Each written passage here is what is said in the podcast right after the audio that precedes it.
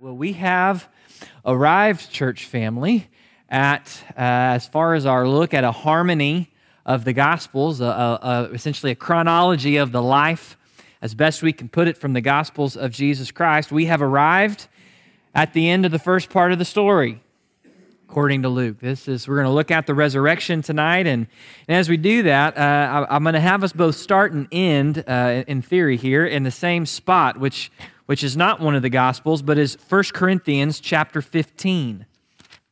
1 Corinthians chapter 15. And so I would ask that as we, as we look at some of the other parts in the Gospels, kind of, if, if you got a pen or you got a bookmark, leave it there because we're going to come back there. But this is what Paul writes at the end of 1 Corinthians in chapter 15, verse 1. It says, Now I make known to you, brothers, the, the gospel which I preached to you which also you received, and in which you also stand, by which also you are saved, if you hold fast to the word I preached to you, unless you believed in vain. For I delivered to you as of first importance what I also received. Now let me pause there for a second. He says, I delivered to you, I, I told you that which is of the, the greatest, the paramount, the utmost importance, what I also received. And he's about to quote uh, the section of scripture he's about to write, uh, linguists have traced back, and actually, uh, these next several verses are widely regarded as the oldest written portion of the Old Testament. Now, First Corinthians is not the oldest book in the New Testament, but these, these next few verses, essentially, what these next few verses uh, are, is within, uh, within for sure 18 months of the death and resurrection of Christ. Scholars really think within the first six months this is essentially the first gospel tract that was ever used. This, this is what the early Christians were going and saying, Let me tell you what has happened. And so Paul is saying, I, I gave this to you as of the greatest importance. And he's going to he's going to proceed to what he quotes here, quote from uh, again, what was, and, and, take this into consideration for anyone today that would say, well, the, the resurrection of Jesus, that was just something that they made up as time went on. No, this was in within six months. This is what the people are running around Jerusalem and saying. This is what he says I delivered to you of first importance what I also received that Christ died for our sins according to the scriptures, and that he was buried. We looked at that uh, last Wednesday. We walked through that aspect of, of what was there, and that he was raised on the third day according to the scriptures, and that he appeared to Cephas, that would be Peter, then to the twelve. After that, he appeared to more than 500 brethren at one time, most of whom remain until now, but some have fallen asleep, meaning at one, so that one, he appeared to 500 people at one time, the overwhelming majority of whom, eyewitnesses, are still alive today, though a couple have died. Then he appeared to James, and that would be James, not the disciple, that's James, the brother of Jesus, the book of James that we've been walking through. Then to all the apostles, and last of all, as to one untimely born, he appeared also to me. And obviously, that part in verse 8, that would be Paul's addendum to that, that essentially old, te- that, that old gospel tract. And, and the reason I want to start here and, and is, is simply this everything we're going to cover from last week and tonight, that, that is right there, succinctly phrased for you right there in Scripture as far as what we've been looking at. That in accordance with the Scriptures, in accordance with God's written, revealed word, Jesus died for our sin on our behalf, propitiation for us. That Jesus was, in fact, buried in a real tomb because he was dead. And that Jesus, in accordance with the scripture, as prophecy said, rose from the dead. And not only did he rise from the dead, right? Because if it stopped there, you go, he rose from the dead. And, and you could arguably go, how'd you know that? Prove it.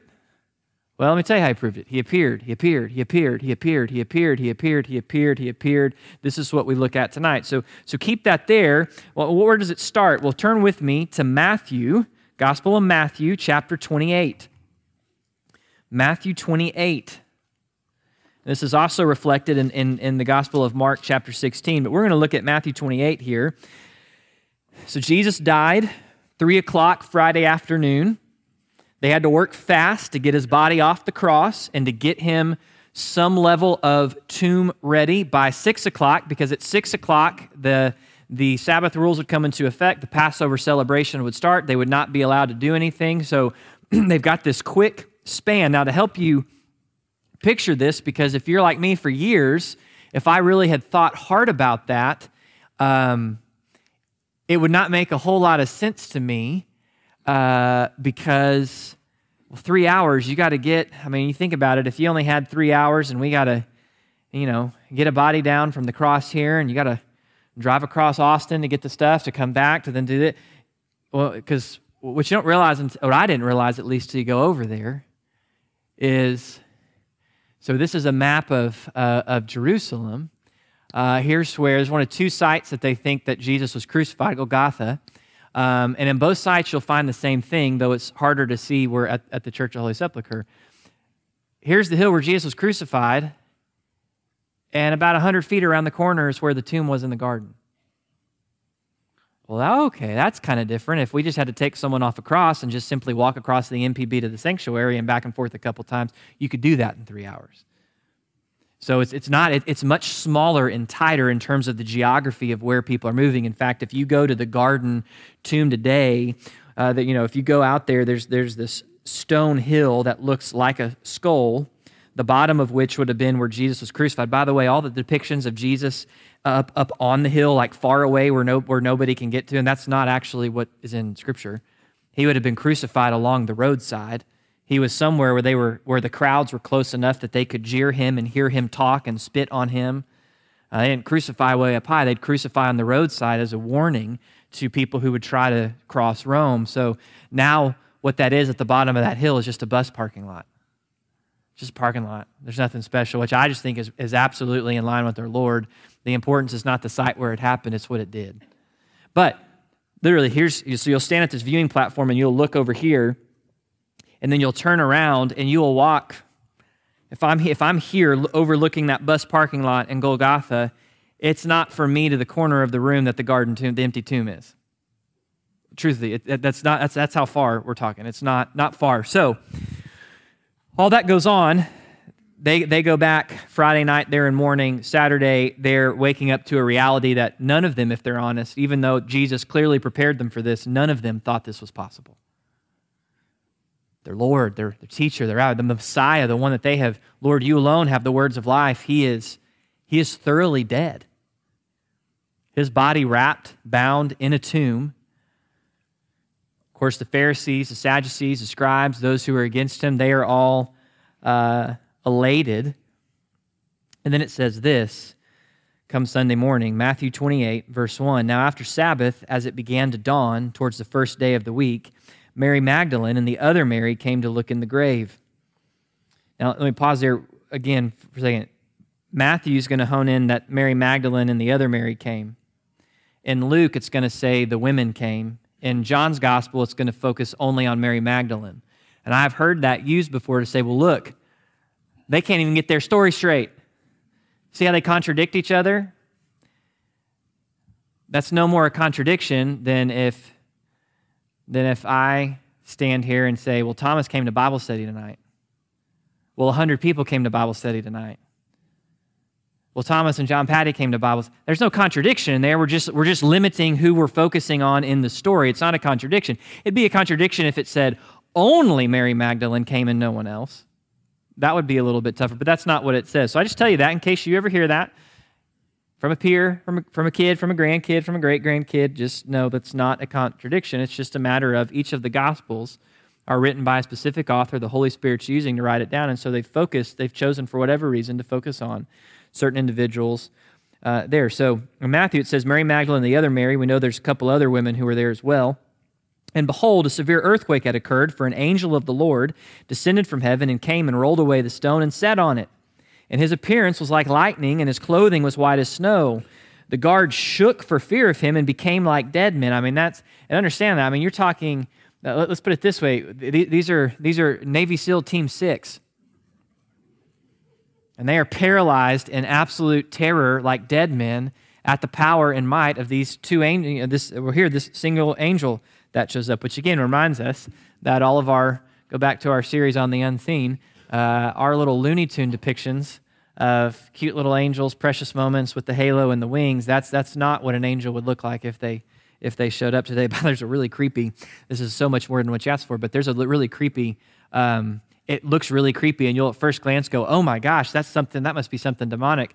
Um, computer image, and it's it's it is creepy. It's these wheels and eyeballs. Off. Basically, they've tried to make a literal rendition of what the angels described in Ezekiel look like. They're, they're, they're the things of nightmares. They're not the things that you're like, oh, sweet, precious moments. Let's put a number on that and give it to a child for whatever birthday it is. Um, so it says the angel told the women, Do not be afraid. No joke. Do not be afraid, for I know you are looking for Jesus who has been crucified. He's not here, for he is risen just as he said. Come, see the place where he was lying. Go quickly, tell his disciples that he is risen from the dead. Behold, he's going ahead of you into Galilee, and there you will see him. Behold, I have told you. It says they left the tomb quickly with fear and great joy, and they ran to report it to, uh, to the disciples. And behold, Jesus met them, greeted them. They came upon, came up and took hold of his feet and worshiped him. And he said, Do not be afraid. Go take word to my brethren, for they are to leave for Galilee, where they will see me. Now, in uh, that same deal, if we flip over then to John's gospel, and by the way, if you can keep a little finger in Matthew, do so, because we're going to primarily go back and forth between John and Matthew. If you flip over to John's gospel, John in chapter 20 will say it this way Now, on the first day of the week, Mary Magdalene came early to the tomb while it was still dark, saw the stone already taken away. And so John's going to cut to the chase here. So you're going to see where some of the stuff Matthew has just filled us in. It says, She ran came to Simon Peter, the other disciple whom Jesus and the other disciple whom Jesus loved, and said, They've taken away the Lord out of the tomb. We do not know where they laid him. So Peter and the other disciple went forth and were going to the tomb. They were running together. The other disciple ran ahead faster than Peter and came to the tomb. And stooping, looking in, he saw the linen wrappings lying there, but he did not go in. And then Simon will come. And so here, here's what you have Sunday morning comes, and sometime before dawn, the angel shows up a thing like an earthquake takes place. The, the, the, the, Roman soldiers are paralyzed for fear. That angel moves the stone, and, and in a quiet holiness that was, there was no crowd. No one showed up. Now, Jesus rose according to the scriptures, meaning the entire Old Testament points to the fact that the Messiah, Messiah will, will die and, and rise from the grave. Jesus has just spent, specifically with his disciples, the last year very clearly telling them, I'm going to die and I'm going to rise again on the third day. Yet when it happens, there is not a single human being present. Because the real reality is, there is not a single human being who's actually really fully believed and understood. And as and in, in, in, in, in a quiet holiness with only the Lord present, Jesus walks out of that tomb fully glorified with a resurrected body Sin has been atoned for, death defeated, done. And so what we pick up in the story is, is not that, because there was no one there to see it when it happened, other than Jesus. I'm assuming the Roman soldiers didn't see it. If they were truly passed out like dead, then it was truly, there was no one who saw that holy moment. So the ladies get there, they see the empty tomb and they see the empty tomb. John focuses on Mary Magdalene. She runs back. The first thought is someone's taken his body. They've done something to him. Peter and John come running out, uh, come running out to see uh, what's there, to what's happened. And it does make this interesting statement, though. If you look at verse 8, uh, it says the, the, linen, the linen wrappings that they would have wrapped Jesus in, um, the wrappings, his body just passed through. The headcloth was was folded, clearly referencing a supernatural work. By the way, it tells you too that the body was not stolen because if these were grave robbers, they would have taken the burial clothes because those were of value. They would not have undisrobed, and if they had disrobed him, the linen shroud, the linen would not still be in the form of the body; it would be undone.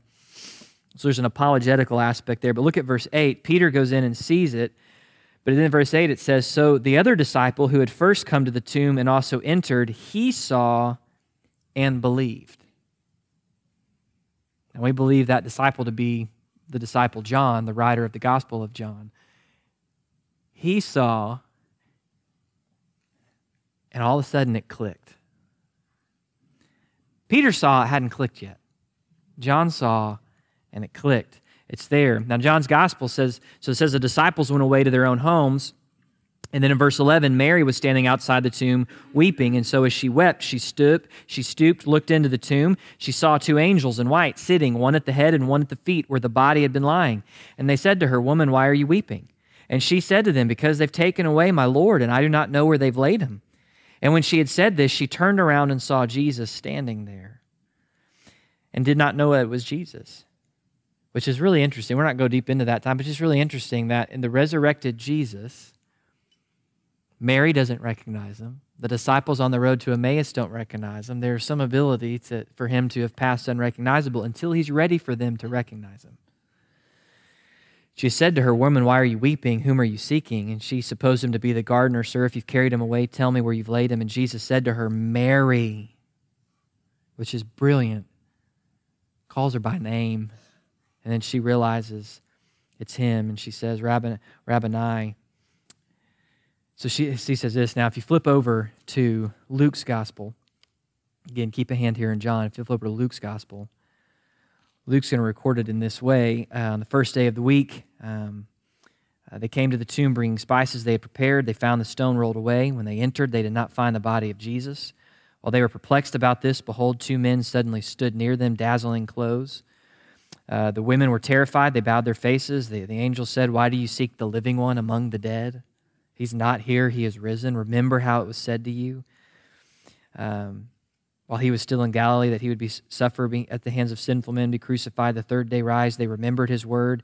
They returned from the tomb, reported these things to eleven and to all the rest. Now these were Mary Magdalene, Joanna, Mary, the mother of James, which would also most likely be, since James would probably be the brother of Jesus, that'd be Mary, the mother of Jesus, and the other women, and they were telling these things uh, to the apostles. Um, but these words appeared to them as nonsense, and they would not believe them. Peter got up and ran to the tomb. So there's obviously a little bit different in between the little bit of nuance between the different accounts, but you get the overall picture of what's happening. The ladies get up in the morning, they go to the tomb because they weren't able to finish everything they needed to for the body of Christ. To their shock, due to their unbelief, they get there. The, the Roman soldiers are paralyzed like dead people, and the tomb is empty there is immediately a reaction of horror, and their, their minds go to someone's stolen the body. What have they done? Uh, we're, not, we're not able to do this. Now, what seems to be, if you take all three of those passages and, and attempt to harmonize them together, uh, they go, they see that. And one of two things either happens either in that moment, Mary Magdalene leaves in terror, which you see John, and goes and tells Peter and John, and they come running.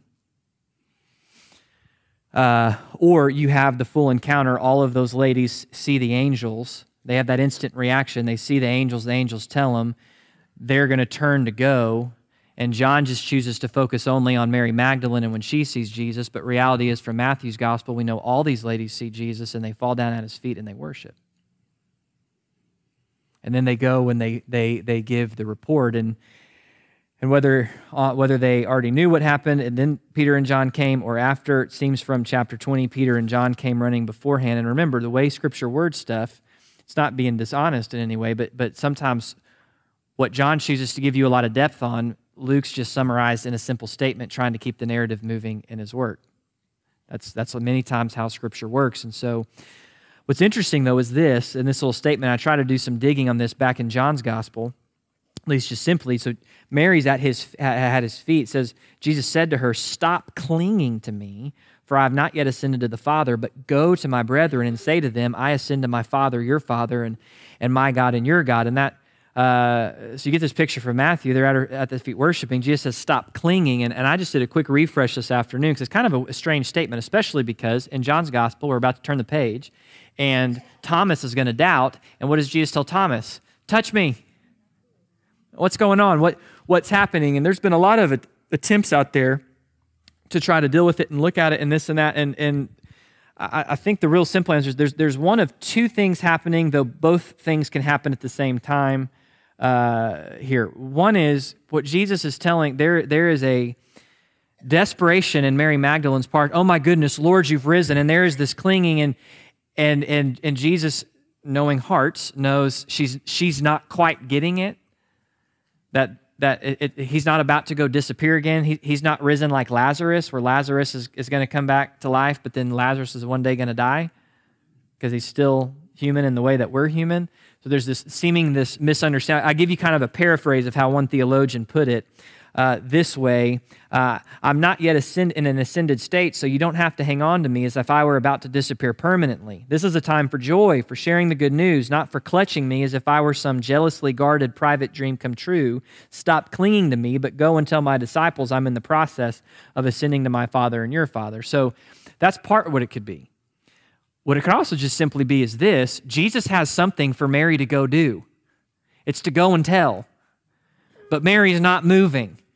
So, Mary, stop clutching me, stop clinging to me, get up. I've got something for you to go do. In reality, and you, so you understand why both could be true. It could be that Mary really isn't getting it, and there's something deeper going on in her heart that Jesus is addressing, which would also apply to just a simple reality. Jesus, Jesus needs these ladies to go tell. The time is not to, to simply stop. Jesus, Jesus is risen. Go tell. Go. You, we got, you got to take this message back back to. And so simply singing, that's what seems, uh, seems to be. It's not, it's not that, well, Thomas is allowed to touch and Mary's not allowed to touch. It's, hey, Mary, I got something for you to do. It's time to get up and it's time to get moving. It's time to get going. It's not time to just sit here and, and clutch me uh, just indefinitely. It's, it's time, time to move. Now, this is also interesting, and I hadn't noticed this. Um, it's been a bit since I've done in depth studying here, but when he says, Go tell my brethren, it's normal for us to all read that, and natural assumption is go tell, go tell the disciples, which it could be, but, but I, I there is a case to be made in the Gospel of John. John doesn't ever refer to the disciples as Jesus' brethren.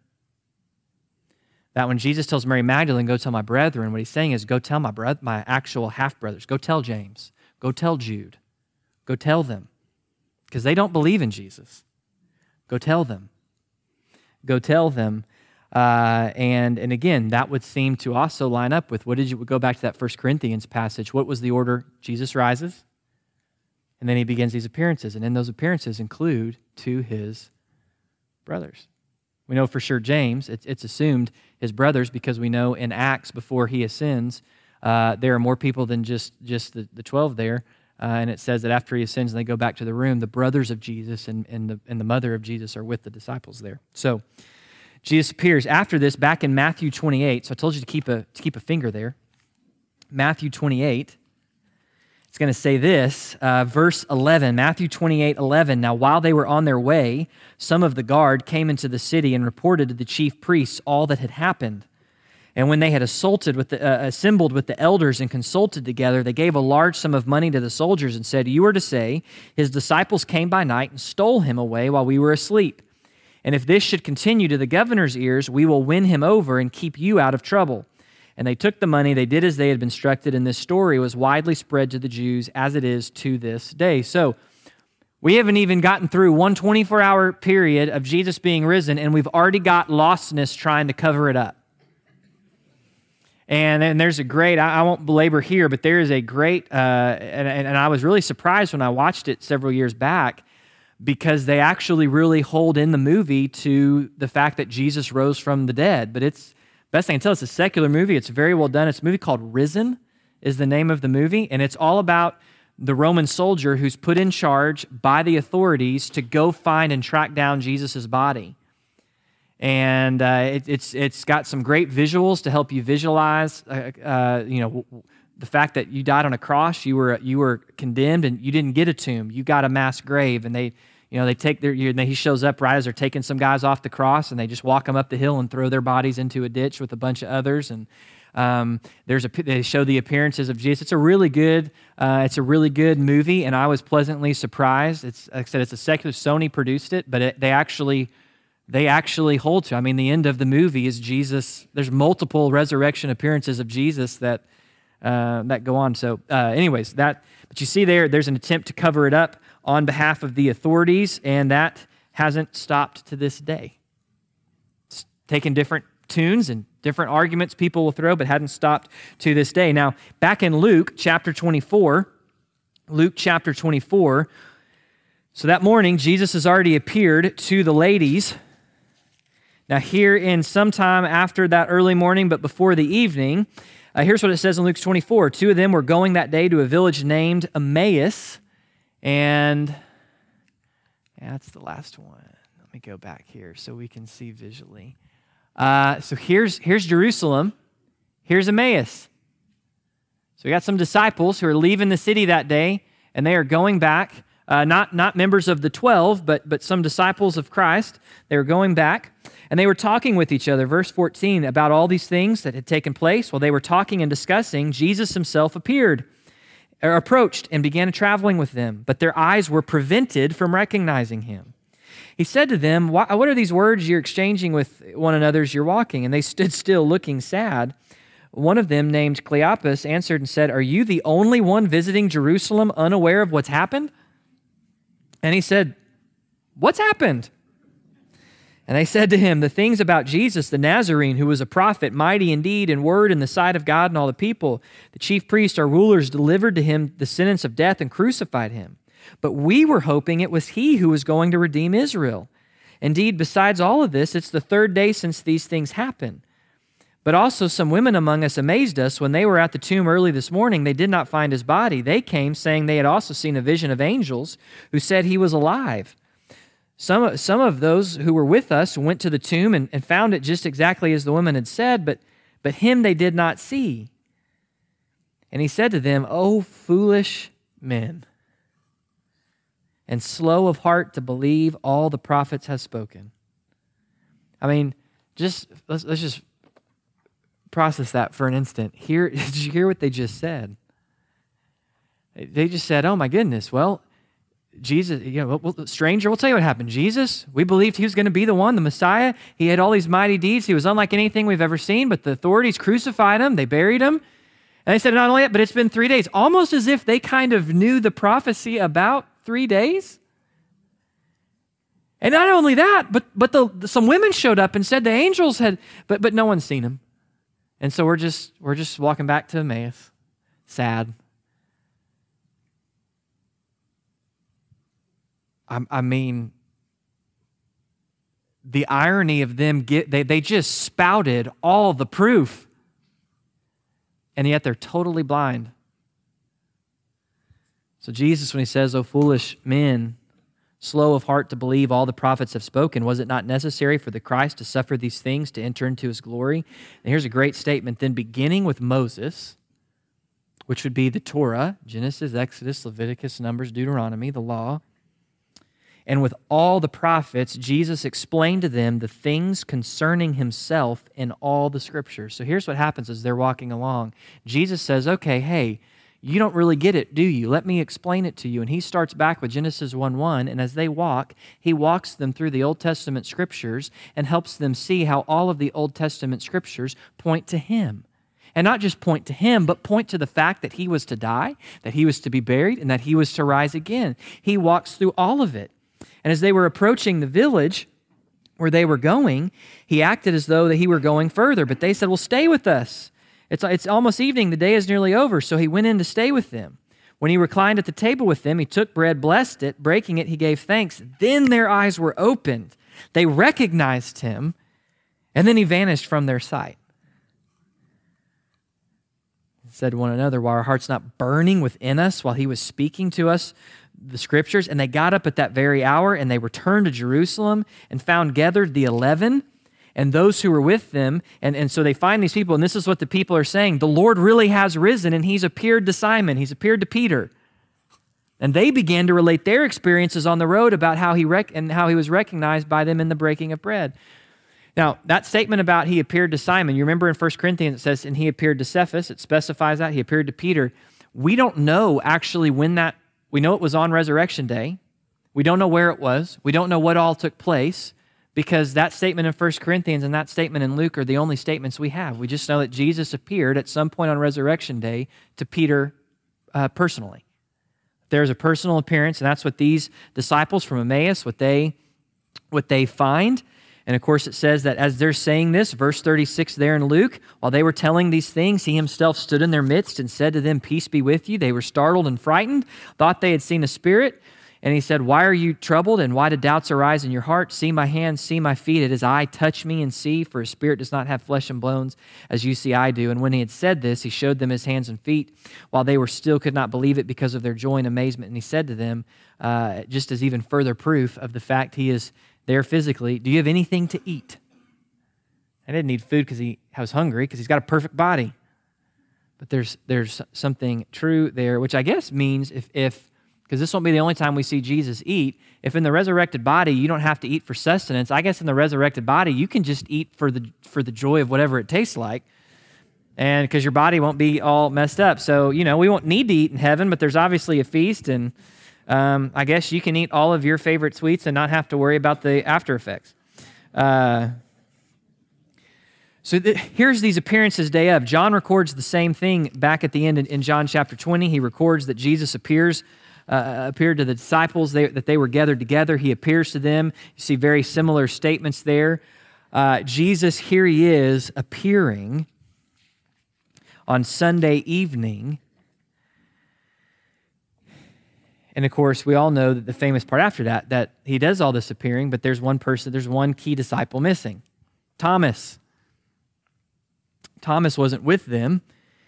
And he said, Look, I'm not going to believe it until I see it, until I put my hands in the, in the imprint of the nails, my finger in the place nails. I'm not going to believe it. Now, we can knock Thomas pretty hard for being, I mean, even his nickname, Doubting Thomas. But also understand he wasn't the only one doubting because none of the others were at the tomb when the, when, the, when the stone rolled away. They weren't. Now, some, and I think this is mere speculation as to why maybe Thomas seemed to take it so hard. You got to show me. Uh, so, so again, hear this. This is this is somewhat emotional speculation, but it was Thomas on the way to go raise Lazarus from the dead, which will be in the final weeks of Jesus' life. It was Thomas who speaks up and says, "All right, Lord, we're with you. They can kill us too." And obviously, Thomas then, when when Jesus' life was actually being threatened, Thomas went and fled like a scaredy cat. So some have speculated that some of this reaction on Thomas's part is because there is some added emotion there. Again, it can kind of help you get in someone's mindset, but let's be clear that is that is kind of I would call it emotional speculation. Could be true, could also not be true. Scripture doesn't really speak to what all was running through Thomas, just that Thomas said, "I got to see it for myself." So a week goes by, and obviously Jesus shows up again there in John 20, and uh, says, "Look, touch me, see me."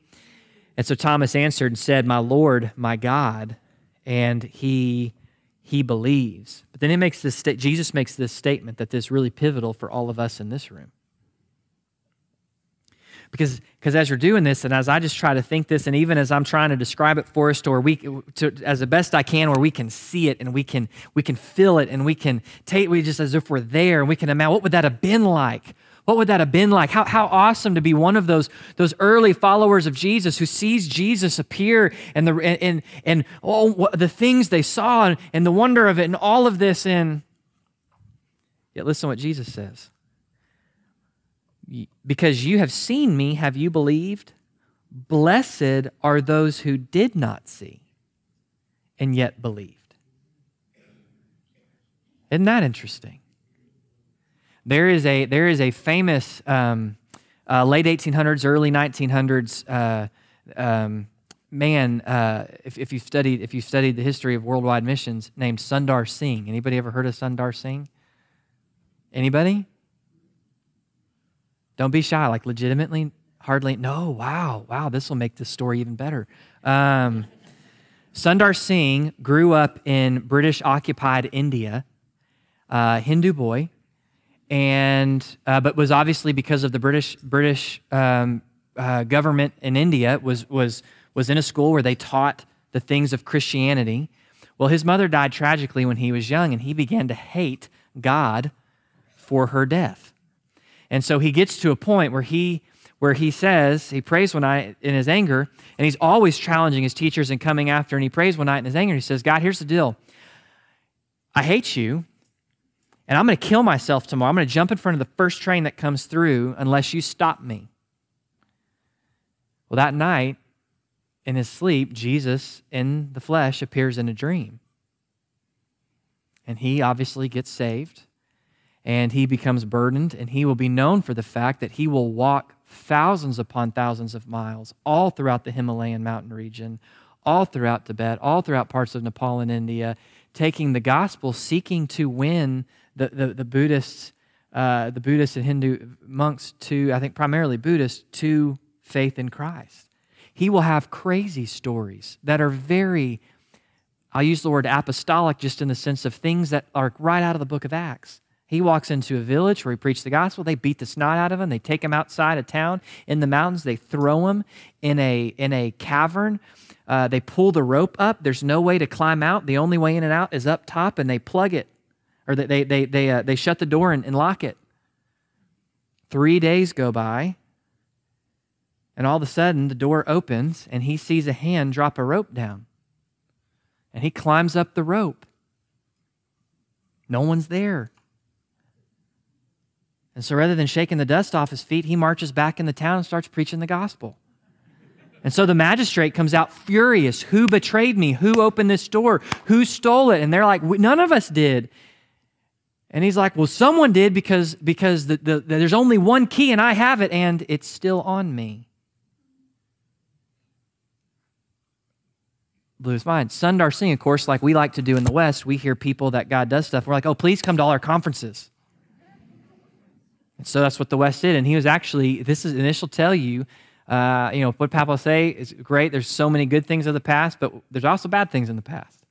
Sundar Singh was really put off by his tour of the church in England and America back in the 19 teens and 20s because of how materialistic Christianity was. He was very put off by it. But in the course of that European tour, he was sharing stories, and a young girl, 14 years old, came up to him just beside herself. She knew the Lord, uh, she loved the Lord, but she had never had any of these miraculous encounters with the Lord and just the weakness of her faith. And she was so ashamed having heard Sundar's stories. And, and Sundar looked at her and said, He said, No, no, no. He said, It is not you who have weak faith, it is me who has weak faith. Jesus said, Blessed are those who believe having never seen. I only, Jesus had to show himself to me for me to believe. You've believed because you heard the word. And that young girl would grow up to be whom you know as Corrie ten Boom. Blessed are those who have believed not because they have seen, but because they heard. Because we walk by faith and not by sight. You are blessed, church family, because your faith has rested in a Jesus whom you've yet to see. But you know beyond a shadow of a doubt is exactly who he says he is and is coming back to get you. Scripture says we are blessed for that. After this, we'll find Jesus has other appearances to the 11. Somewhere in this time period, he will appear to the 500 at one time.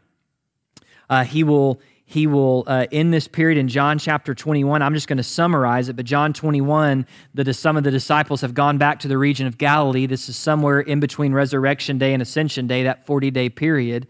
Uh, they've gone back, they're out fishing. Jesus shows up as a figure on the on, you know, on the beach. He gives them some commands. They realize who it is. They bring in some fish. Peter dives off the boat and he's after him. And of course, we know this story for being the restoration of Peter. What you know, Jesus sits down and says, "Peter, do you love me?" "Yes, Lord, I love you." "Peter, do you love me?" "Yes, Lord, I love you." "Peter, do you love me?" And of course, it says Peter is just sorrow fills his heart the three times reflective of the fact that three times he was given the opportunity to stand for Jesus like he claimed he always would. And not only did he deny Jesus, but he did it with such profane language that everyone around him was like, No, there's no way you know Jesus. But here's what we see. So here's, I mean, here's a guy who said, Jesus, I'm going to be your number one follower. It's essentially Peter. And when push came to shove and the heat came on, he became Jesus' number one hater. In the eyesight of Jesus. Remember that from last week? That that all happens, and it says when the, when the, when the bird crows that Jesus looked up, they could see each other. Peter flees weeping. And here we are, who knows how many days after. here's what's amazing about our Lord Peter is a broken man. Jesus didn't show up and go, Peter, you, you really blew it. You're the disciple of the loudmouth. Jesus just said, Do you love me? Jesus knew how to deal with where Peter was at. And Jesus, in dealing with Peter, wasn't there to crush Peter and humiliate him, he was there to restore him. Now, restoration, when we walk into sin, when we betray the Lord with our lives, restoration does not happen apart from brokenness. When we sin, there should be brokenness. When we really realize what we've done, there should be humility to acknowledge, Lord, you've saved me. Here I am seated at your table, and I should be filled with love and joy, fellowshipping, looking in the fullness of your face, and I have gotten distracted playing with the sin running around on the floor. And I'm turning back saying, You're right and I'm wrong. There should be a brokenness there. There should be a, a, a true godly sorrow. And that's different than just simply feeling nothing but guilt and shame and constantly living under the condemnation. That's Judas. You know, Judas also cried after betraying Jesus. But something kept Peter going to go back to Jesus. Judas, and remember, all Peter sees Jesus resurrection day, having just seen Jesus prior getting crucified on Friday. There's only a couple days. There's only a couple days.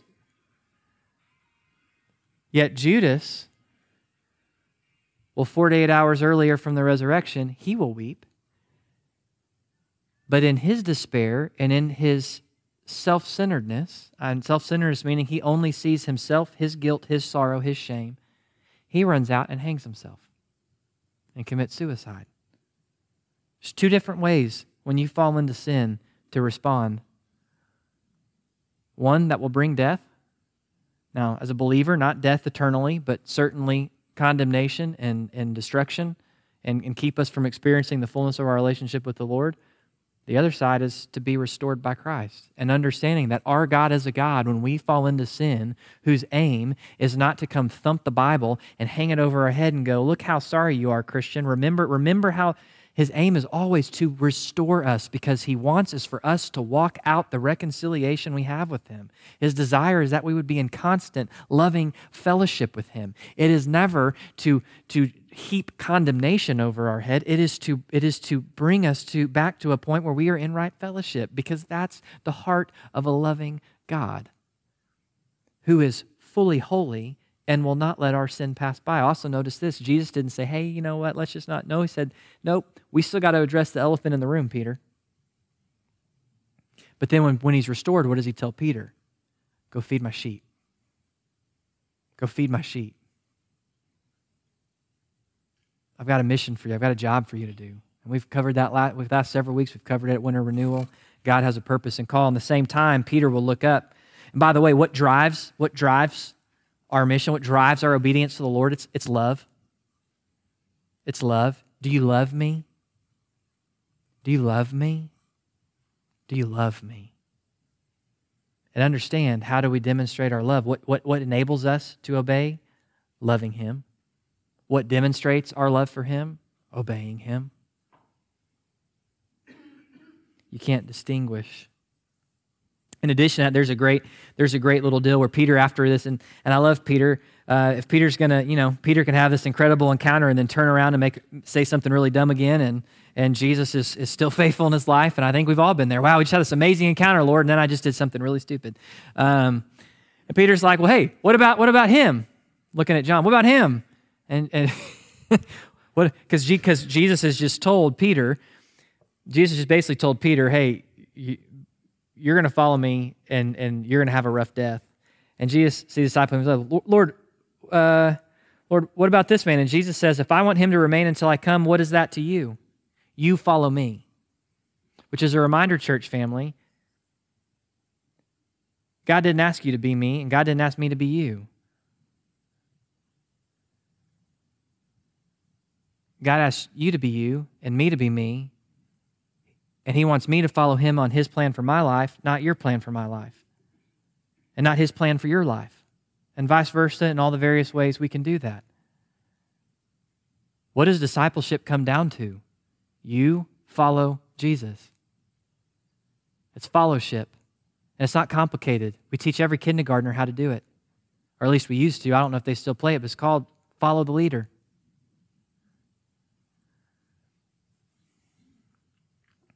We've got to be focused on what God's purpose is there. In addition, there's this, I just want to point this out um, for all my apologetic loving people. The Gospel of John ends and says this way There are many other things Jesus did, which if they were written in detail, I suppose not even the world itself would not, would, contain, would not contain the books that would be written. That's not a statement saying that Jesus in his three year ministry did an infinite amount of miracles. Remember back then, their books were codexes, and the Gospel of John was probably about that big. It's not John saying that there's an infinite amount of things. Well, how could Jesus have possibly done an infinite amount of miracles? The whole world would have been healed. But gee, we know Jesus didn't heal everybody.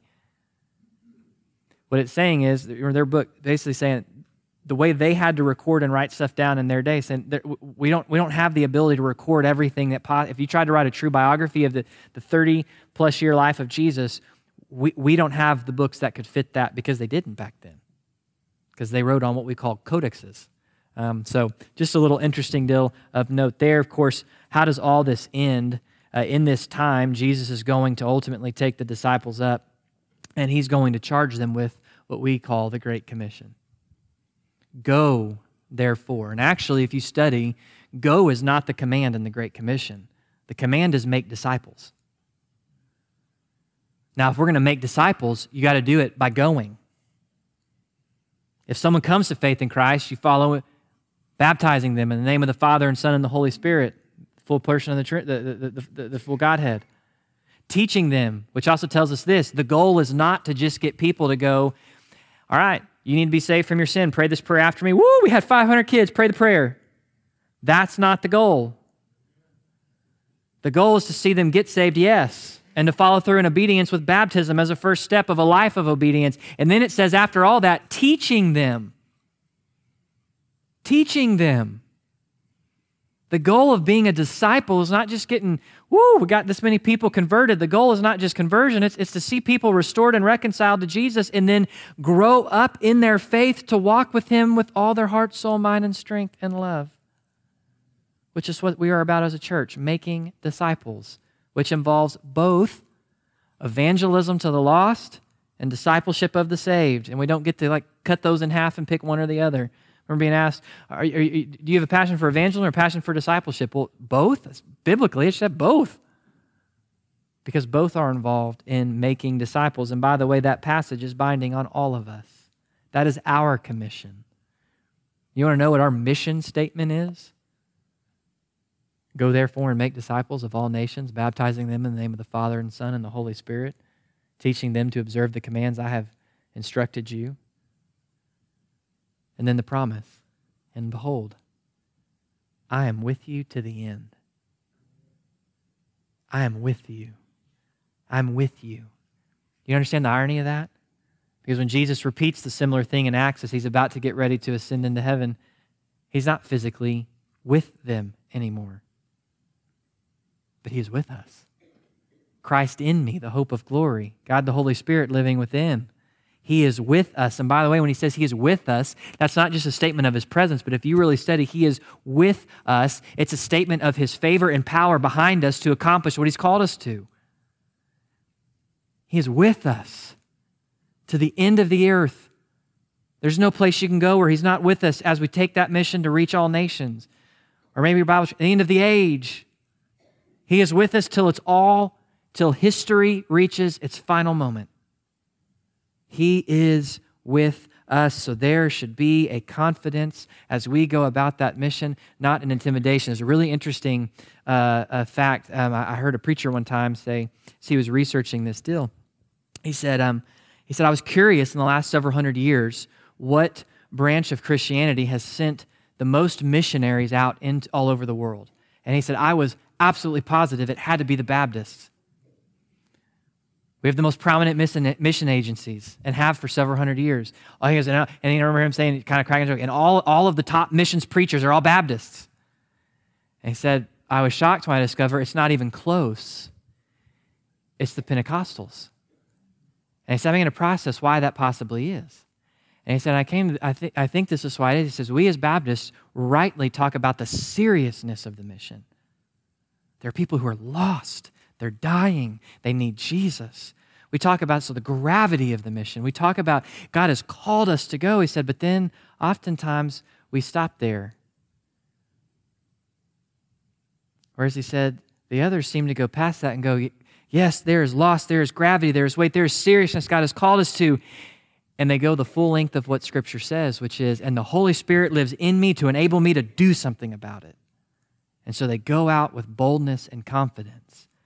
Church family, what did Jesus say? You will be my witnesses when the Spirit comes upon you. We're not living in the day of the disciples with Jesus ascending. We, we live in the day where the Holy Spirit lives in us, starting at the moment of salvation, where the power is there, we are able as a church to live this out as individuals and as a church congregationally because He is with us always.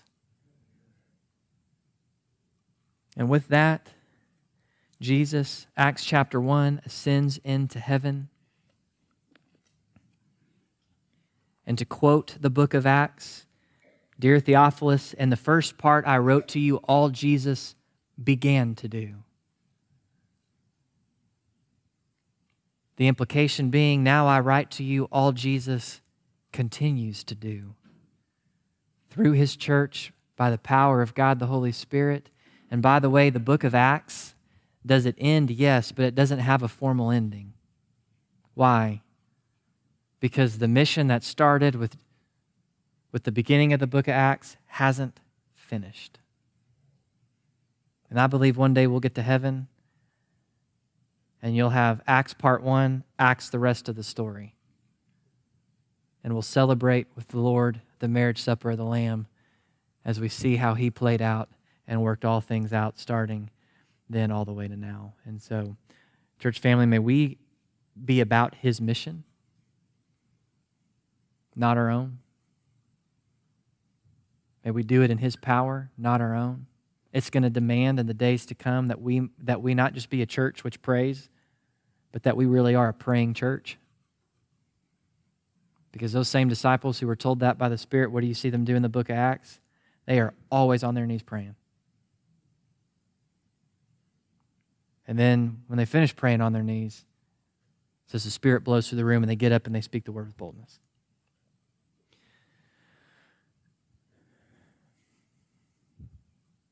And all of this is ultimate. I told you we'd end in 1 Corinthians, so I'm going to make good on my promise here. 1 Corinthians 15. I w- I won't read all of it, time doesn't permit. But you should read all of it. Because here's the reason we have hope today.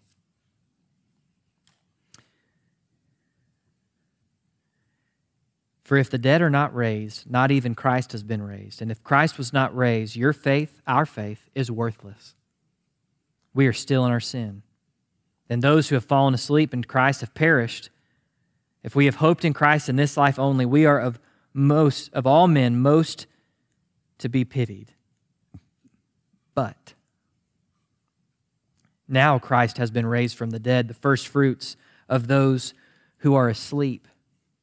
And if you drop down later on, it says, Just as we have been born in the image of the earthly, we will also bear the image of the heavenly. Now I say this, brethren, that flesh and blood cannot inherit the kingdom of God, nor does the perishable inherit the imperishable. Behold, I tell you a mystery. We will not all sleep, but we will be changed in a moment, in the twinkling of an eye, at the last trumpet. For the trump will sound, the dead will be raised, and according to 1 Thessalonians, they will be raised in Christ first. They will be caught up in the sky. Those who are alive will be caught up behind them. The dead will be raised imperishable, and we will be changed. For this perishable must put on the imperishable, this mortal must put on the immortal. But when the perishable will have put on the imperishable, and this mortal will have put on the immortal, then will come about the saying that is written Death is swallowed up in victory. O death, where is your victory? O death, where is your sting? The sting of death is sin, and the power of sin is the law. But thanks be to God who gives us victory through our Lord Jesus Christ, who has risen forevermore. Amen. And that is our hope. Because according to the scriptures, Jesus died on the cross for our sins. He was buried, and according to the scriptures, he rose on the third day. And he is alive. So may we not dare, in the best of days and in the worst of days, lose our hope. Because our hope is a living hope according to the resurrection of Jesus from the dead. And there's going to come a moment, whether we're all living or whether we're all separated from our bodies and they're corroded and whatever other nastiness in the ground, there's going to come a moment where the trump will blare, where our bodies are going to come out of that ground, no longer mortal in the way they are now, but just like Jesus' resurrection body. We're going to be reunited in those bodies. We're going to be caught up in the sky with him as he descends in his second coming. And according to Revelation 19, we're riding behind him in the battle array. Not to fight, just to be in utter amazement as he wins the battle completely and totally by the sheer power of his word. That's a good word. And that's our hope as we go out here. Let's pray. Father, thank you that we don't follow fairy tales, or we didn't even touch tonight the fact that just, use, just using uh, forensic history the only possible explanation of the historical facts is that you have risen from the dead. There is no other way to explain what history records other than Jesus, you have risen from the dead. Your word tells us clearly you have risen from the dead. And Father, your word, your, your word clearly tells us uh, what our mission is, Jesus, it clearly tells us you've, you've, you've given us the power, Holy Spirit, to, to go out and do that mission. You've clearly said that you've got a plan for our life, and we don't need to be trying to live everybody else's plan, but we, we, we follow you. We're to be driven by love. Yet, Lord, at times we can be as, as dense and full hearted as, as those disciples on the road to Emmaus because we can stand here and I am just as guilty, and we can quote your word correctly and then put our heads down sad as if there is no hope.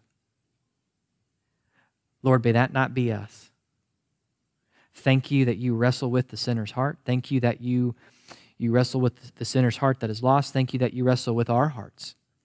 When we wade into sin, that you bring discipline, that you bring conviction, that you will bring and, and, and produce brokenness in us. So, Father, may we, may we not fear your correction. May we just delight in the fact that we are weak, but you are strong, that we can be faithless, but you are faithful. And may we always be quick, Lord, to turn back to you. And may we look full in your wondrous face. And may we be found as individuals and as a church to be good and faithful in your sight. Thank you so much for letting us be together for the, the days we are living in. Glorify your name, Lord, and use us according to your will. It's in your name I pray. Amen.